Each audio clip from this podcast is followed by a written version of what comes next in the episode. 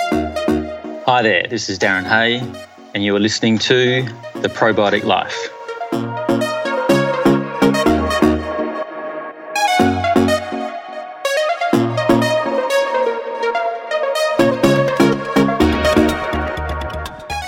This podcast is where we explore the intricate relationships between human health, soil health, and ecological systems. Join me now for another exploratory conversation on the probiotic life.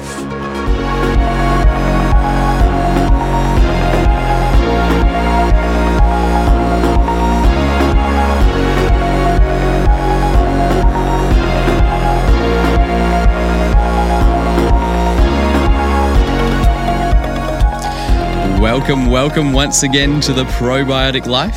I'm your host, Ben Klenner. Today on the show, we have a fellow named Darren Hey, and he is a Perth boy like myself. Uh, but he's not in Perth at the moment. He is over east uh, at the Permaculture Research Institute, which is uh, Geoff Lawton's permaculture place at um, Zaytuna Farms. So, uh, he is a teacher of natural living, and uh, he part of the natural living teaching is the philosophies of natural hygiene, of nature cure, and of biogenics. So, we talk about these uh, today, but we also talk about uh, it's connected to nutrition and to the gut. Um, and basically to the microbiome and how we create the soil within us and without. So the soil, um, not only within uh, our gut, but uh, within our soul, within what's going on uh, in our minds and our hearts. So this is really cool because Darren has a great way of communicating this and tying it all into the probiotic life. Um, and I would say that this is probably one of my favorite interviews so far. Um, there's real wisdom here, and I really resonate with it. And and when I um, when my wife was doing the show notes, she was just like every uh, every couple minutes, like stopping, being like, "Whoa, that's cool, that's amazing." So I'm keen to get your feedback on this. Uh, what do you think of this? Um, I'm going to have Darren back on again. Um, and I think he's going to be starting his own podcast too. It sounds like he's got some great stuff. So I'm really excited about this. I'd love to hear feedback from you about if you like this and if you want to go more in this direction. Um, but without further ado, let's get straight into the episode with Darren Hey.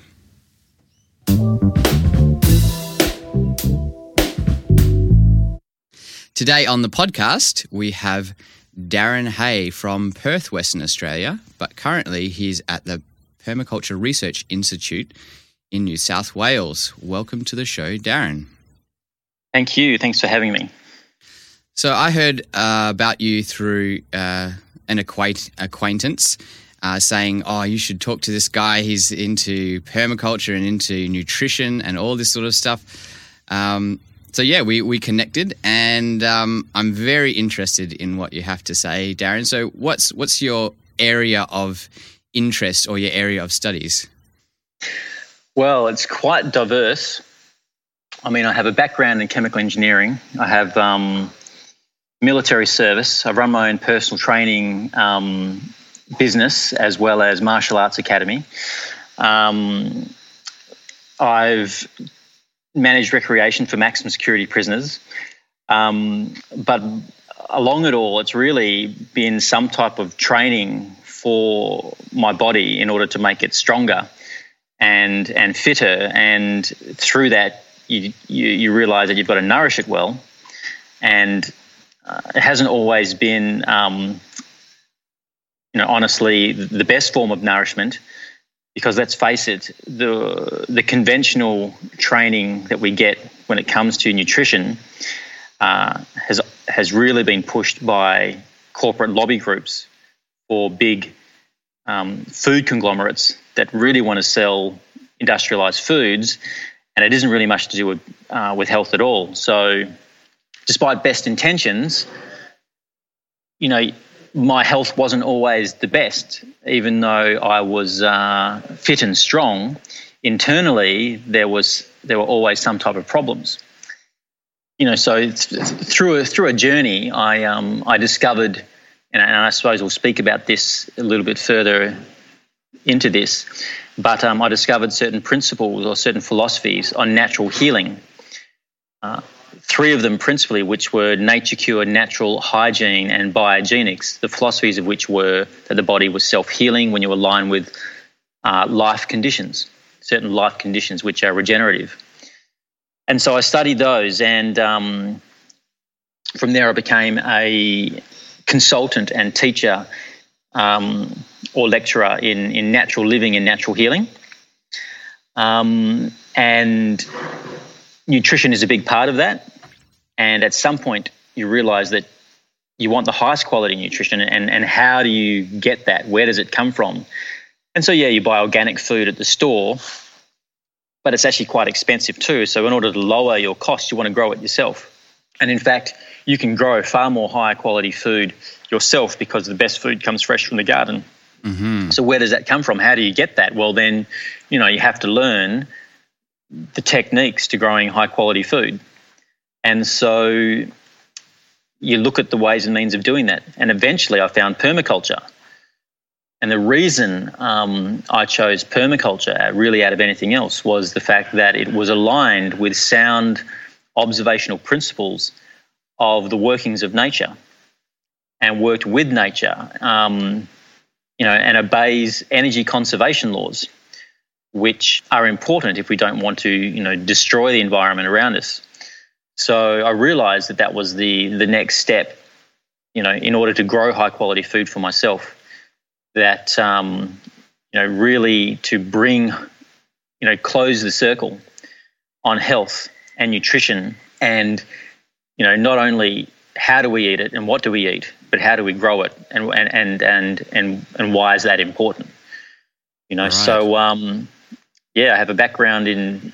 I just completed an apprenticeship under Geoff Lawton, probably world-renowned permaculture expert mm-hmm. at Zaytuna Farm here in in the Channon Permaculture Research Institute, and I'm currently still here working with Jeff, and basically looking forward to bringing this information out into the public, you know, to to a greater degree, and bringing it together with with with health science, true health science, and not um, corporate dogma. Right. So, so um, when you talk about um, natural hygiene and nature cure, yeah, and uh, what was the other one? Bio, biogenics. Biogenics. Yeah. What, uh, so those obviously define some sort of discipline. Is that right? Yes. Yeah. Can you can you explain to our, us a little bit what those mean? Sure. Sure. Nat- natural hygiene was basically. I mean, hygiene is has to do with cleanliness. So it was a way of being naturally clean because um, a clean body is a healthy body, you know, outside and inside. Although we should stipulate that cleanliness isn't sterility. Right. Because sterility means um, it is devoid of life. Whereas cleanliness means um, you have natural, uh, a natural living action, you know, on you, around you, within you, which is actually a prerequisite for health. Mm-hmm. It's your natural defense system. So sterility actually opens you up for a far more worse uh, attack from opportune, opp- you know, opportunistic organisms. So natural hygiene is to be naturally clean inside and outside. And there are certain principles involved in that. Uh, aligning yourself with, with, with natural um, principles, natural conditions, you know, adequate sunlight, adequate um, you know, healthy air intake, uh, healthy water, clean water, uh, original food, so food as close to its original form as possible. You know, the highest energy potential straight from the sun. You know, balanced emotional and mental states. Um, a congenial temperature which conserves energy use within your body. Mm. Proper rest and recuper- recuperation so that you may allow the body to regenerate a moderate amount of exercise that continually circulates nutrition through the body, pulls waste out of the body, and encourages the body to adapt and grow and, and remain strong. And you know, then there's the cleanliness part too. You know, so um, and cleanliness is not just you know having you know, clean skin, but it's and, and, clean skin is naturally clean skin. So this is actually not using uh, soaps and chemicals on your skin, but keeping it naturally clean. Um, and it also involves internal cleanliness. So through techniques such as fasting or through techniques such as eating right foods, uh, not to excess, allowing the body to keep up um, with disposing the waste products of metabolism, making sure those foods don't contain industrial poisons and so forth. And right. together, when you, when, you, when you provide them in, in the right ratios, you have health. Um, you know, there are three basic requirements that a cell needs energy, nutrient, and the removal of waste products. To the degree that you allow cell to do that, is it is effectively immortal, as they have proven. So a nature cure is in effect the same, their, view on the fast is slightly different on how a fast should be used. Um, and biogenics was a term coined by a Romanian professor, Edmond Bordeaux Szekely, who was a genius and could speak several different ancient languages. And while um, he was granted access to the Vatican Library by his uncle who worked there, the, the archives of the Vatican, and he um, rummaged around through a lot of the scrolls, and apparently the Dead Sea Scrolls were some of the information he had access to. Wow. And so he basically deciphered, you know, because he could speak, he, you know, he could um, speak the ancient languages of Sanskrit and Latin, ancient Greek, um, probably Arabic, but also Aramaic. Um, and he was able to decipher a lot of these writings, and he, he basically reformulated uh, the teachings of the Essenes and so the Essene Brotherhood or community, where it was a sacred community, they lived very sacredly around the around the Dead Sea area um, in the Middle East. And Qumran was an ancient city that the Essenes lived at, one of theirs, and that's, you know the, the Dead Sea Scrolls were found hidden in caves above Qumran. And they lived a very sacred life, you know, living in accordance with natural law and living off the land and um, they were dedicated to evolving the evolution of, of consciousness.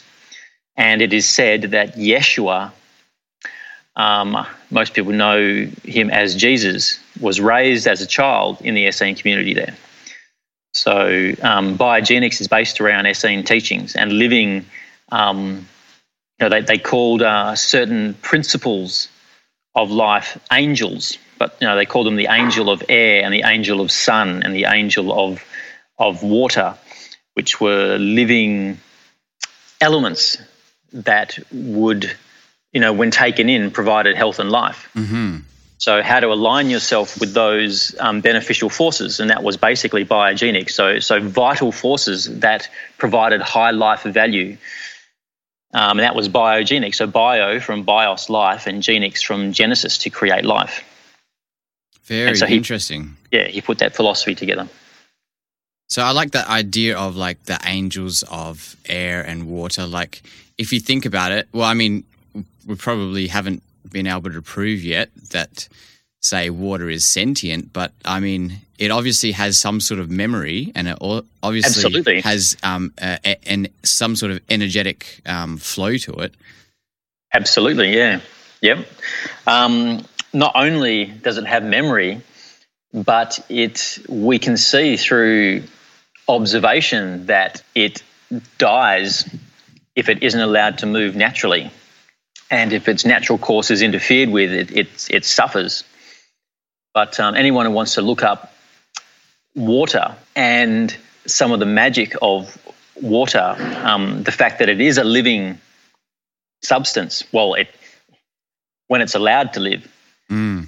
You know, just have to look up the works of Victor Schauberger. Oh, he's one of my heroes along with Nikola Tesla. But Victor, yeah, absolutely. you know, again, he's one of those people who actually observed, was out in nature and, and let nature be his teacher.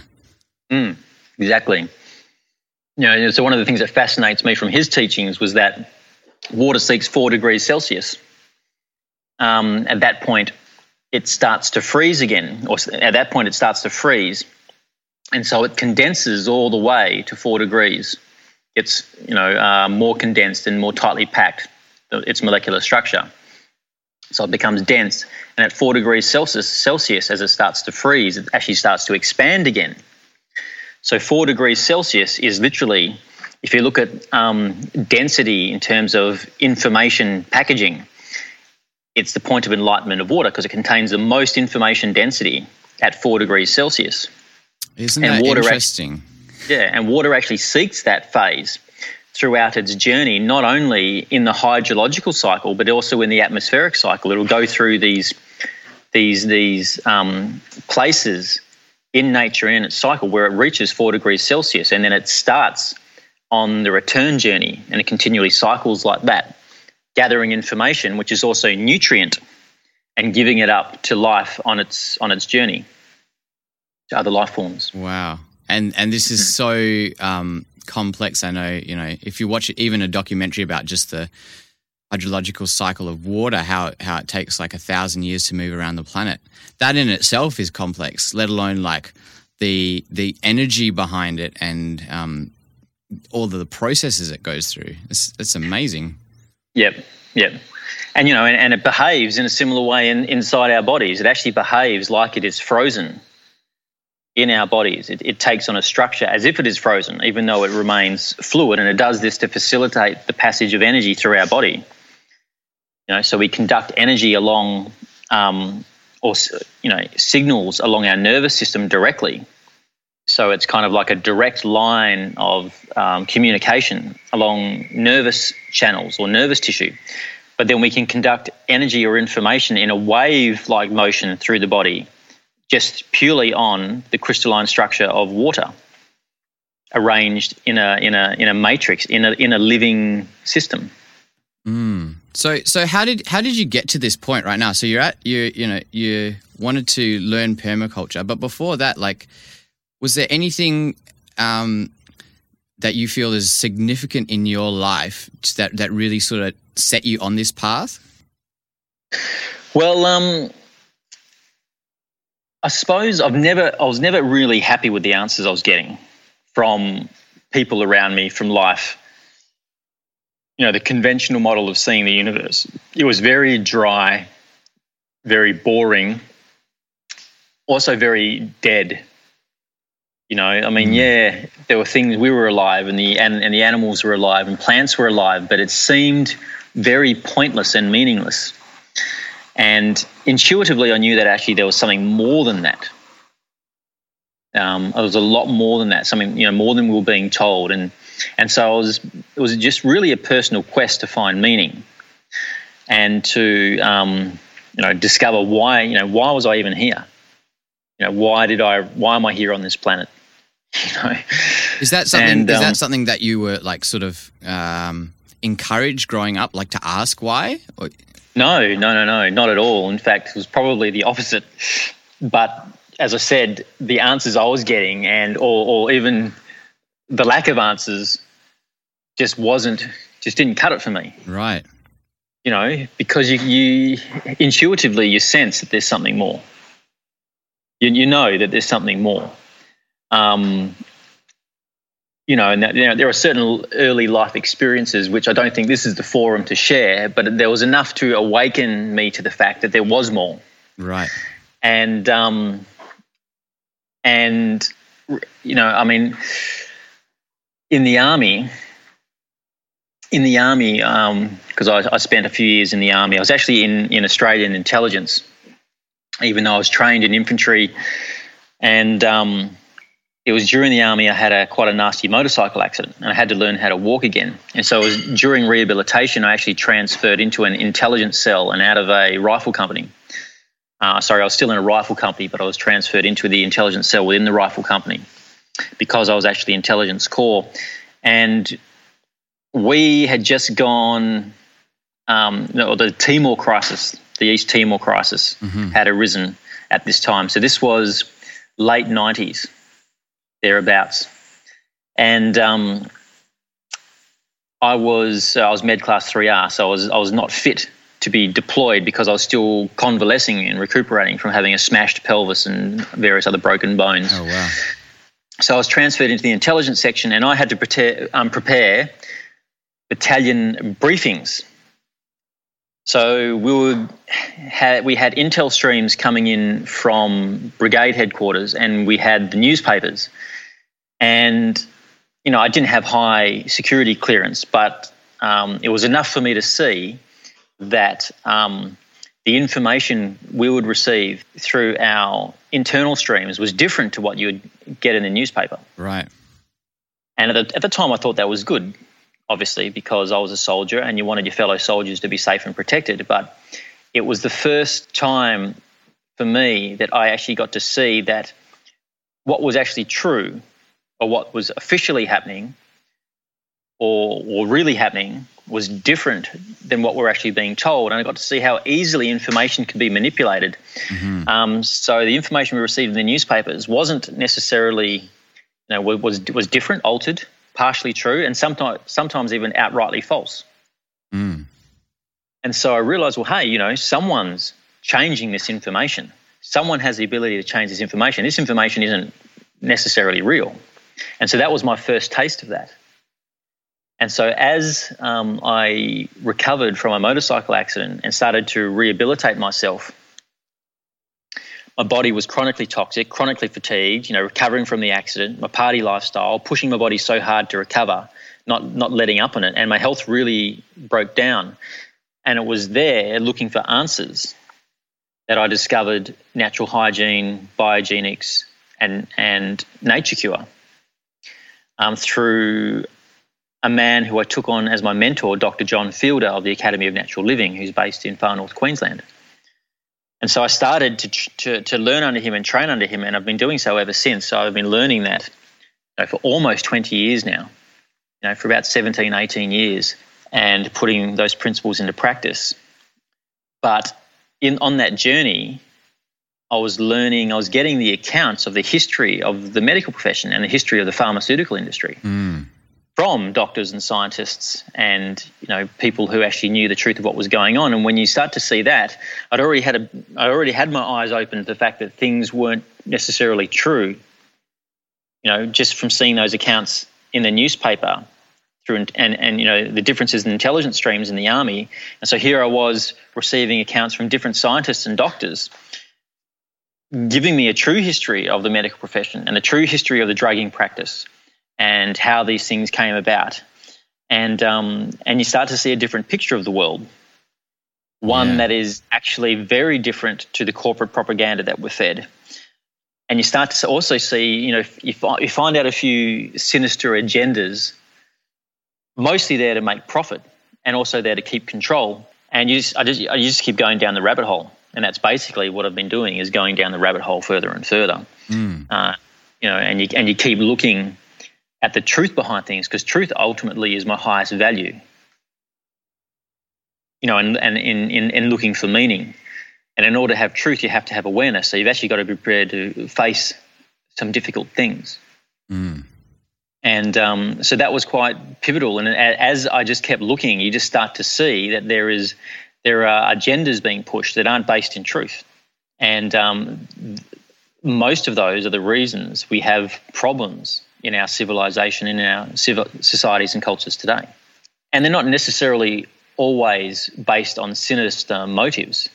Quite often it's just profit, and through profit then comes prejudice to defend your product or to bury information that is contrary to you making a profit.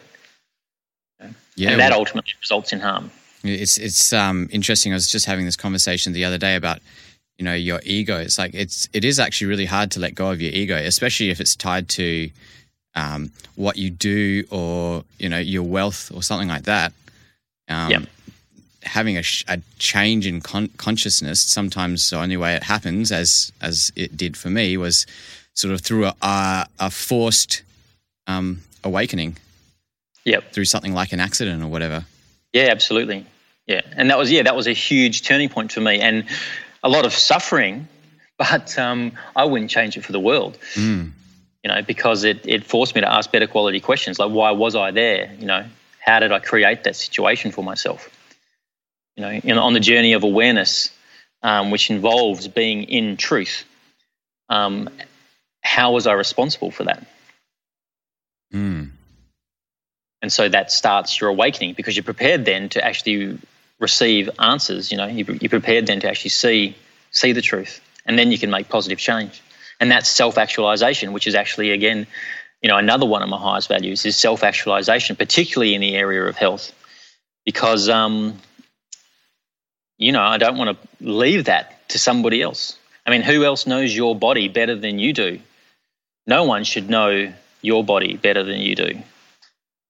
And most people get around not knowing their bodies at all and willfully ignoring its signs.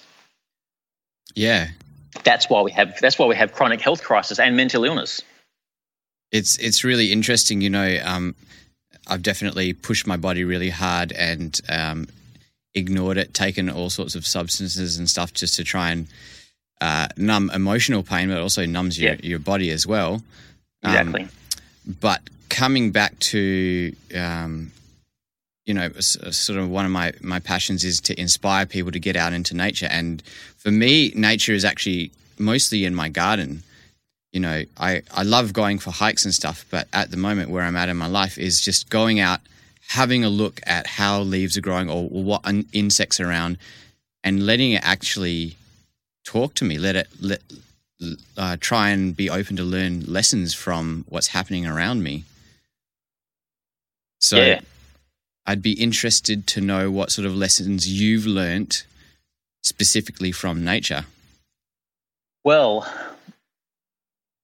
I suppose the the biggest things for me well, one was that nature provides everything that we need. If it didn't, um, why, how could we be here? How could any of this exist? Mm-hmm. And the other thing was that, you see, I, I see life as a continuum. Uh, just like I see consciousness as a continuum. And it's kind of like compartmentalized within each being, but each being is still a part of that continuum. And within that continuum, there's also different strata.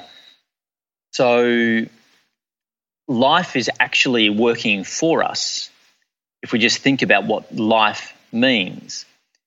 You know, it's not working against us. If life actually was working against us or wanted to work against us, or for even one moment turned against us, then we would be dead. Mm. So life actually seeks always to perfect, to evolve, to preserve, you know, the um, the action of its own energies, you know, in whatever system, in whatever being it indwells. So it's always seeking to to to adapt and evolve and grow, and um, reach a higher pinnacle of its expression.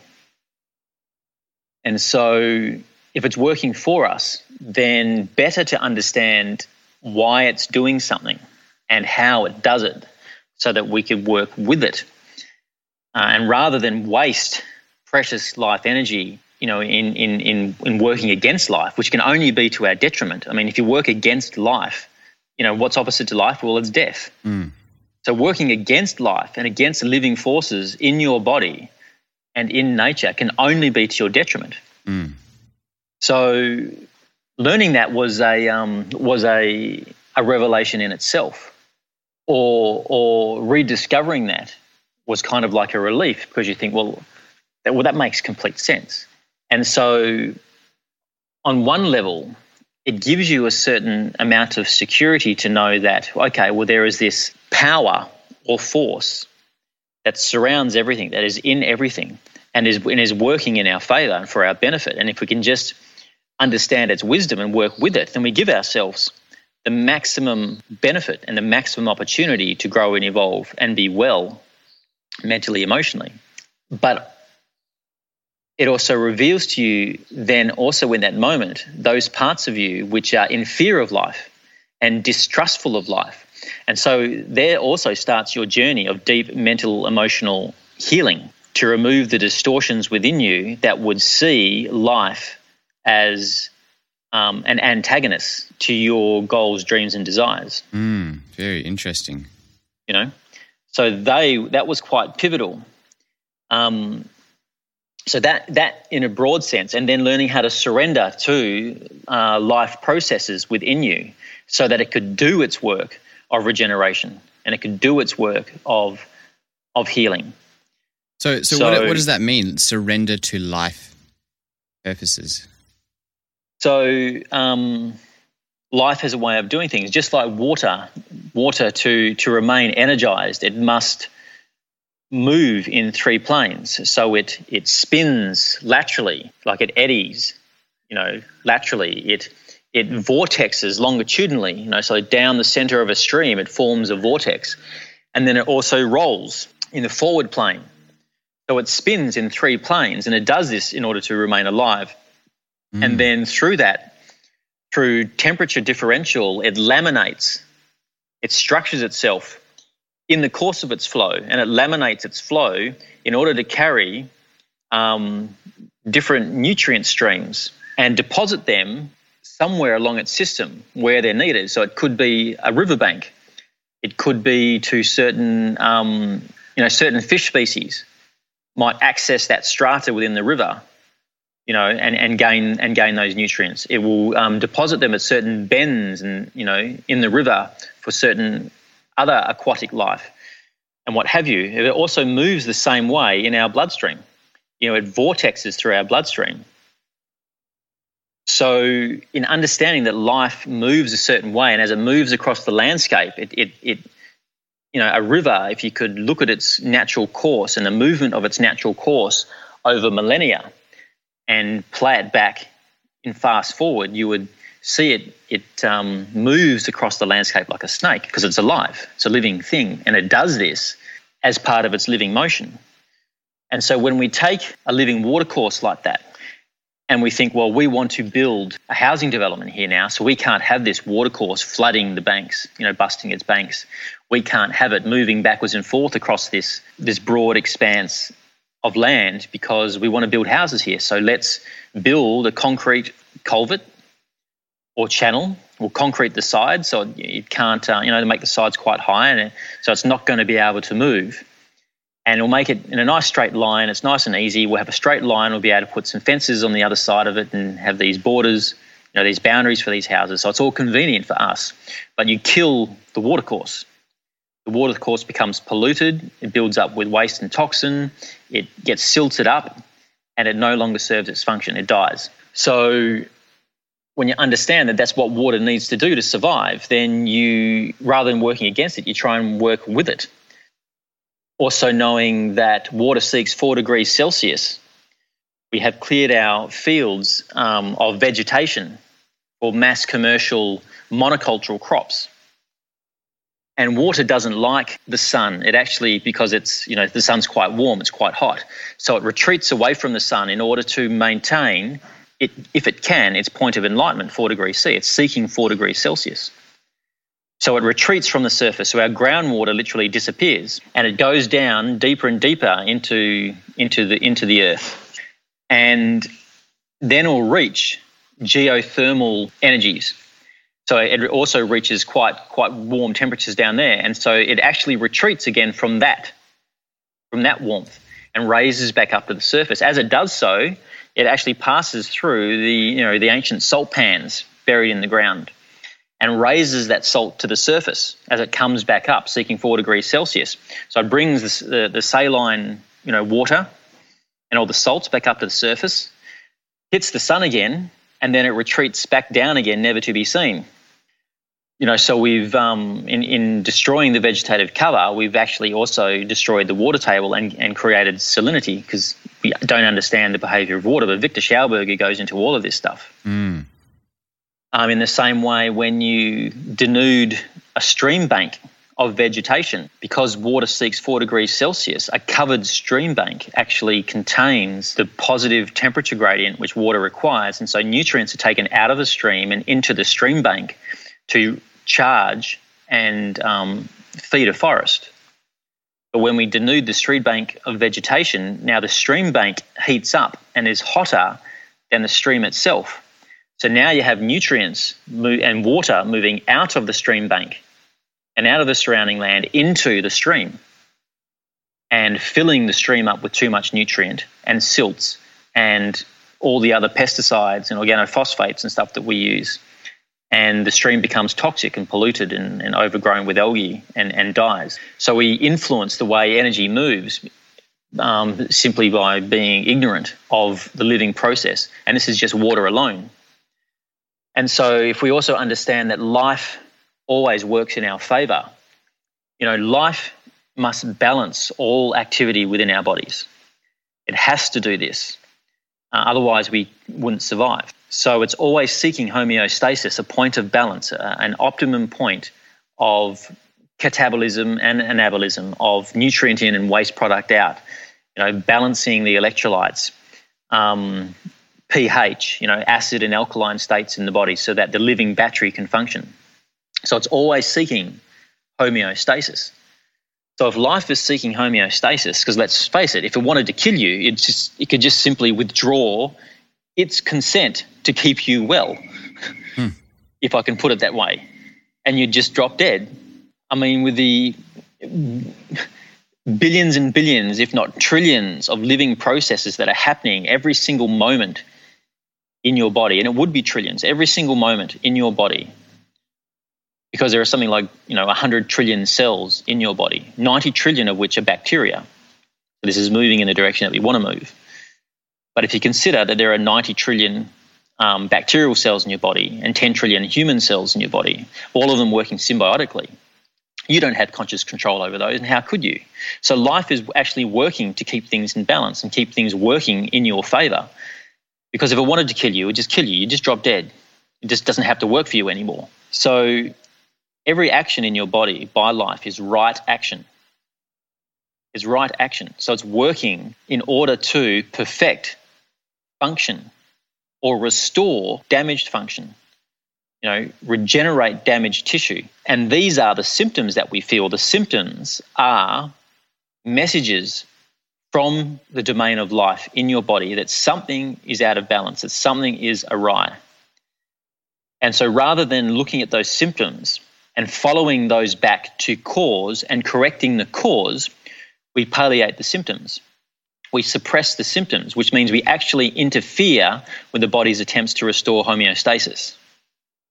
Which means we pretty much can't know what's going on in our bodies yeah, we not only can we not know what's going on in our bodies, but we um, we have actually thwarted its attempts to make us well, and so we actually drive ourselves in the opposite direction. We drive ourselves into um, a state of disease, and ultimately chronic disease, because the body is never allowed to regenerate.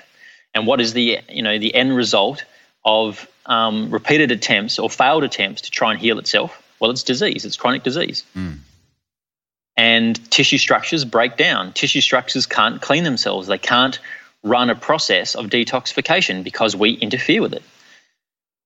Because in, in nature, the cleaners, the transformers are bacteria, the microbes, the soil life.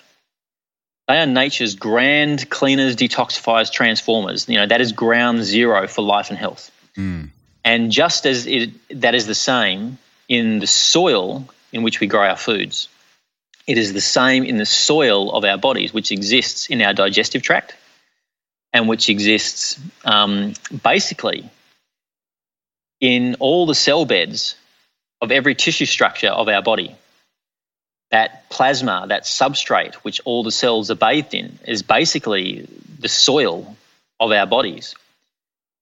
Um, but not before um, everything passes through, or most things pass through, you know, the natural composting system of our digestive tract. It's it's really interesting, Darren, um, that you talk about this. I was just listening to a talk last night uh, by a German doctor, um, Julia Enders. She wrote a book um, called Gut, and uh, she was talking about how our guts actually, uh, small intestines, uh, like are very clean. They want to clean themselves, but we don't give it an opportunity, or we misinterpret it. You know, we hear our, our, our gut grumbling and we think, oh, there's something wrong. Well, no, it's actually just cleaning it. like you're saying, it's life wants to create life, and if we think of ourselves separate from life, separate from nature around us, then that seems like there's a bit of a problem there, isn't it? Yeah, well, we we actually set ourselves against nature. I mean, this is our whole modus operandi: is that we fear nature, we fear life, and so we attack it. We seek to control it, dominate it, bring it under, you know, our control. When in actual fact, the end result of that is is poisoning and fatigue, or enervation, or degeneration. Mm you know, the end result is basically exhaustion. So how how do we come back into alignment? So so you you've learnt these disciplines. Um, uh, well, it seems like you've had a lot of different experiences. And So I'd yeah. like to know what how do you see us coming back into alignment with working with nature? Okay. So we have to understand that there is the nature within us. There is the nature outside of us and then there is our own nature. so there's almost like three different aspects to it. So there is the life around us, which which we interface with on a daily basis, or not. I mean, we do, in effect, even if we live in cities, we still have to breathe the air. You know, we still need to drink water, although the air is toxic and the water is toxic.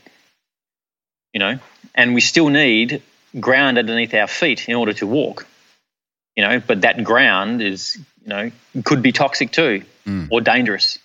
You know, we, we spend our time separated from the electromagnetic shield that the earth provides for us if we walked barefoot.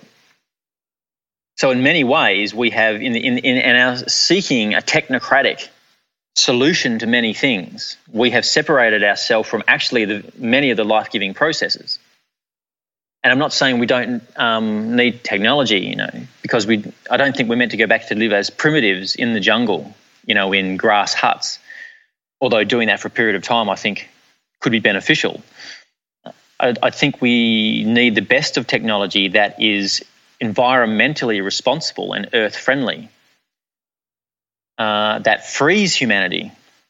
You know, that's the type of technology that we need. Mm.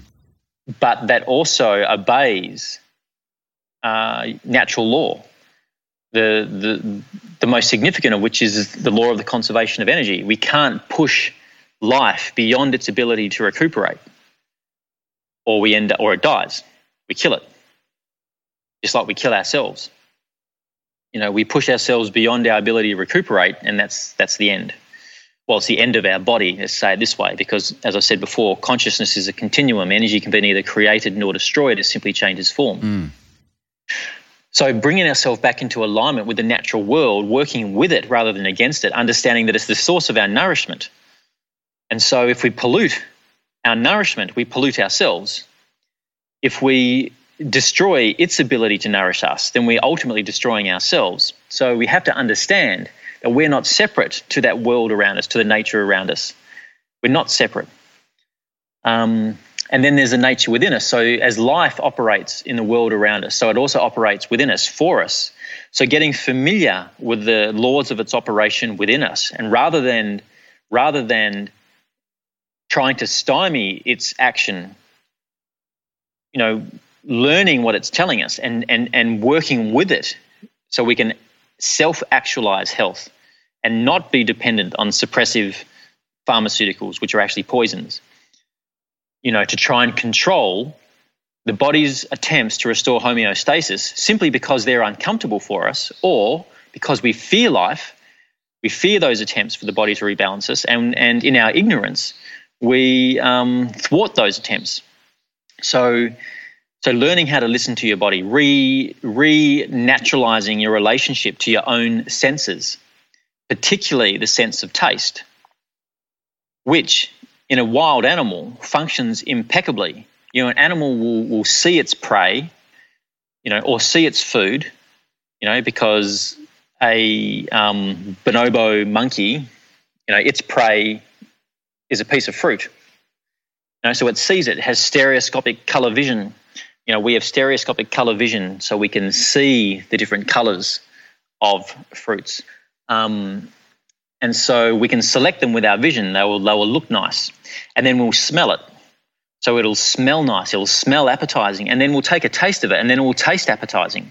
If it fails any one of those tests, you'll never let it inside the domain of your body. Mm. And they are the primary tests. But what we have done with our artifice is um, we have modified foods so that the natural flavors are almost non existent you know, we, we dose them up with salts and fats and um, sugars. And it completely deranges what's known as the alliesthetic taste sense, alli from alimentary, which is to do with your food, and aesthetic, which is to do with beauty. So the beauty of the taste of your food, which is not only the way the food tastes, but it's also the way it feels in your mouth, which, if your body wants it, if life within your body wants it, it will taste good and it will feel good in your mouth. And at the point at which it no longer wants it, it will no longer taste good. It'll start to taste bland and it will no longer feel as good in your mouth. And so at that point, that's the signal to stop eating. And to do that well, the foods must be natural. They must basically be in their natural state from nature. For every step it undergoes from that natural state, you start to derange that relationship it has with your senses you know, and particularly more so when you cook it, and then particularly more so when you start to fractionate it and you and you take out different parts of it so that it will have a longer shelf life, and then you start to put in artificial parts of it, artificial components to preserve it. You know, or it's laced with pesticides and all that type of stuff, which actually goes in and damages your own gut microbial population, which mm. inhibits your own ability to extract nutrition. So all of these things derange that normal relationship. And so we what we do then is we start to eat foods in error we start to eat the wrong foods and we start to eat foods um, in poor combinations and or we overeat foods simply because we have lost touch with that feedback mechanism in our body which says this is wrong or this is not this is not health conducing or this is um, even poisonous you know your body will tell you all of those things but people have learned not to listen to ignore it and then suppress it when it does speak loudly enough so, you know, re- renaturalizing um, yourself to your senses in, in, in that respect um, and taking the journey of self discovery. Uh, the journey of self healing is allowing the body to undergo detoxification, which is often uncomfortable. But on the other side of that, you are far more functional, far healthier, far more alert, far more awakened than when your tissues were obstructed with poisons and a buildup of metabolic wastes and you know undigested or partially digested foodstuffs and, and what have you. Mm. You know, you'd you'd be a lot more alert. You can just see children who have undergone a natural periodical healing crisis, as we all do, because that's what life does when it needs to. And those children are always far more bright eyed than the children who have been treated with antibiotics or suppressed with other kinds of medications. You know, very interesting. Yeah. Yeah. So um, I say, really, in, in the journey of self healing, there are three things you need. One is a willingness to be in truth. You must be willing to face the truth. You know, no self deception, because you can't heal if you're going to deceive yourself. Um, the second is that you must take absolute responsibility for that journey because there's no one else. There's no one else. You have to take that responsibility for that journey. Yes, someone else can advise you and give you advice, but you're the one that has to make the decision and you're the one that has to act on it. So you have to inform yourself enough so that you are prepared to take the next step and take responsibility for that step um, because it's your life. And the third is that you must surrender um, to the prerogative of life within you. You know, life is an intelligence, and just the same as you know, you can't command it to leave your body. You can't command it to enter your body. It does through lawful, universal, natural, lawful processes beyond the control of the egoic mind. You know, and just as well. Otherwise, we do ourselves great harm or other people. Mm-hmm. So it has its own laws, and you must surrender to the operation of those laws. you know, perhaps not knowing initially, but you must surrender in the faith that it is working for you. And as you take that journey of faith, you'll prove it one step after the other exactly how beneficent um, the laws of life are and the, the force of life is. And um, once you prove that within yourself, you know, unequivocally through, through the result of your own journey, you'll never look upon this world the same again. And you'll really do everything in your power to, to align yourself with it. Because that that is your that is the means of your unfoldment. Mm. This is uh, really resonating with me. I'm sure it's resonating with a lot of our listeners as well. Um, you know, there's there's a there's a lot of truth in there. I, I feel challenged in um, in some things, mostly like you know the the uh, the way I spend my time. You know, yeah. Um, but I mean, it can relate to health. It can relate to nutrition. It can relate to all all aspects of health. Um, you've given you've given us so much wisdom here, and I really appreciate that. What is your what is your um, message that you really want to share with the world? Is it this, or is it is it um, is there more than that? Um, well, the mind and body aren't separate. So there is a continuum of life, there is a continuum of consciousness, as above, so below, as within, so without. As your body is, so is your mind. As your mind is, so is your body. So, you know, your body is a holofractographic representation of the mind field, your mind field. Mm. So your body contains the wisdom of your mind, and it will, it will, it will tell you the truth of the contents of your own consciousness. All illness and injury is either the spirit and mind attempting to heal the body, or the spirit and body attempting to heal the mind. That was a quote from a guy called Leonard Orr, who, um, you know, travelled the world looking for um, long-lived yogis and bringing back their techniques of um, purification. And he discovered a technique which he called rebirthing, which was based on a certain breathing technique. But that was um, one of his quotes. All illness and injury is either the spirit and mind attempting to heal the body or the spirit and body attempting to heal the mind. Mm. You know, and even E equals mc squared, you know, energy is congruent with mass or matter. You know, how much energy is required to give the illusion of mass or matter. You know, so um, energy becomes matter or mass, and mass um, dissolves back into energy again. So it's like um, if you also look at yogic literature, you'll see how the various fields of your consciousness, various subtle bodies, are arranged basically exactly like the musical scale. Um, there is a congruence between sound and the arrangement of sound and layers of consciousness. So to know that you are more than just a physical body, that you are also a, a series of subtle bodies, to know that your mind affects your body, and to work to bring them into congruence, to use use that knowledge to awaken and to unfold yourself into self-actualization or self-knowledge and to understand that you know in accordance with the law of the conservation of energy which is nothing is lost energy can be neither created nor destroyed it simply changes form. So all you're doing is transforming energy. And you can either transform it in your benefit or you can transform it um, to your detriment. So i don't know how many people will be aware of pleomorphism. But pleomorphism is basically many forms, pleo being many and morphism being form.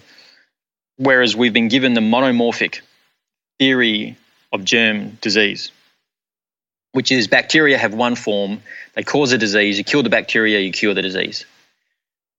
Uh, and, it's, and it's not quite true because basically the bacteria are the last thing to show up in any disease process. They're the last thing the disease process is already well and truly on its way before the bacteria show up, and they just show up to um, transform the various compounds that can't otherwise be transformed through normal enzymic action in the body's processes. And so they transform those substances into simpler ones and pass them out through exudates, often through blisters and sores and ulcers and various other unsightly and possibly painful, you know, outlets in the body.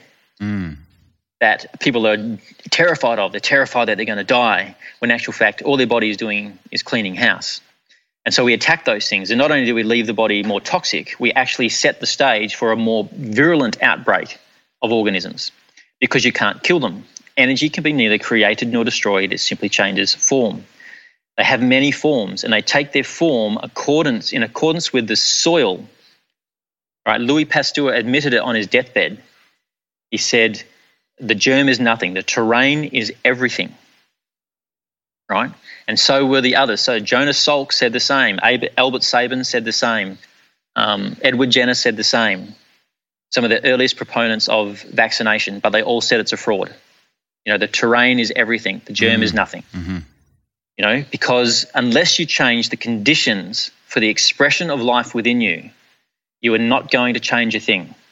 And if you continually create toxic conditions in your body or in the world around you, then life will transform itself to adapt to those toxic conditions. And it's not going to be as harmonious as it is now. You know, life must effectively devolve into a more robust form to deal with the more toxic conditions. And they're normally, it's normally more pathogenic for us you know, so we attack the body with uh, with antibiotics and antibiotics to control infection, when the infection is just the cleaning house of the body. And so, in so doing, we make the body more toxic. And so, each subsequent infection must become more virulent, more pathogenic, more robust, because life is simply trying to survive and trying to do what it does best, which is transform sim- uh, complex compounds into simpler ones so they can rejoin the circle of life and, and, and revivify life back up the food chain. That's all it's trying to do. And we just keep interfering. So you can't kill them. They actually retreat back into a spore form, which is practically indestructible. And they wait for the right conditions and the right moments to reform themselves into a new body, which is adapted to the new conditions, and then proliferate to transform those conditions. So there is no other way other than to return to a harmonious uh, relationship with nature and cleaning the environment, your internal environment and the external environment, so that the organisms, the microorganisms that, you know, we are 90% microorganisms, foreign DNA, we are 90% bacterial DNA that live symbiotically with us. So if they were against us, we wouldn't be alive. And when we try and poison bacteria within our body, when we take antibiotics, we are actually killing 90% of the population, this, you know, up to 90% of the population of our cells that are actually working to keep us alive. So it's just insane. And that's why after antibiotics, people always get sicker. Mm-hmm. They get more sick. Um, and they, they open themselves up to worse infection you know, because it's it's it's a law of pleomorphism. That's the truth. You can look up the work of Gunther von Enderlein. Uh, the first was Pierre Jacques Antoine Béchamp, uh, a fantastic book called um, Pasteur or Béchamp, was it Béchamp or Pasteur? One of those, by Ethel Douglas Hume, and it talks about the the fraud of Louis Pasteur and and the scientific history of Béchamp and how he demonstrated pleomorphism. And then you can you know, look up Gunther von Enderlein and Gaston Naessens and Royal Rife and their work on a fundamental unit of life which is smaller than the cell and which builds cells in accordance with the conditions in which that life finds itself. You know, um, called them microzyma. They were called endobionts or protists, you know, and, um, and various different names. Mm. But they were basically um, a spore form of life which would build cells based on the conditions in which those um, life forms live. Why? Because form is function. And so building a cell in accordance to you know with a certain form provides a certain function, which is the breakdown of compounds in nature into simpler ones so they can be fed to higher forms of life. That's the purpose. You know, 50%, at least 50% of the Earth's biomass are bacteria. So we're waging a war on bacteria and, and, you know in complete ignorance and instead of working with them and trying to make conditions more harmonious for life through removing of poisons and toxins and wastes and all that type of stuff you know we're actually trying to kill bacteria with poisons and various other means and actually making the conditions worse for us and in, in effect all we're going to end up doing is annihilating higher life forms that can't survive in those conditions guess what will survive the bacteria mm-hmm. you know, and eventually higher higher life forms will adapt and evolve and emerge and, and emerge out again. But you know, we're doing ourselves a great disservice. Yeah, yeah. You know, this to me, this connects a whole bunch of um, of of ideas around what I'm you know sort of naming the probiotic life. There's lots of different other yep. ways you can name that. Um, yep. And I was talking to someone the other day um, about you know the probiotic life could become a, a, meme and just be another thing that people, oh, that's a nice idea.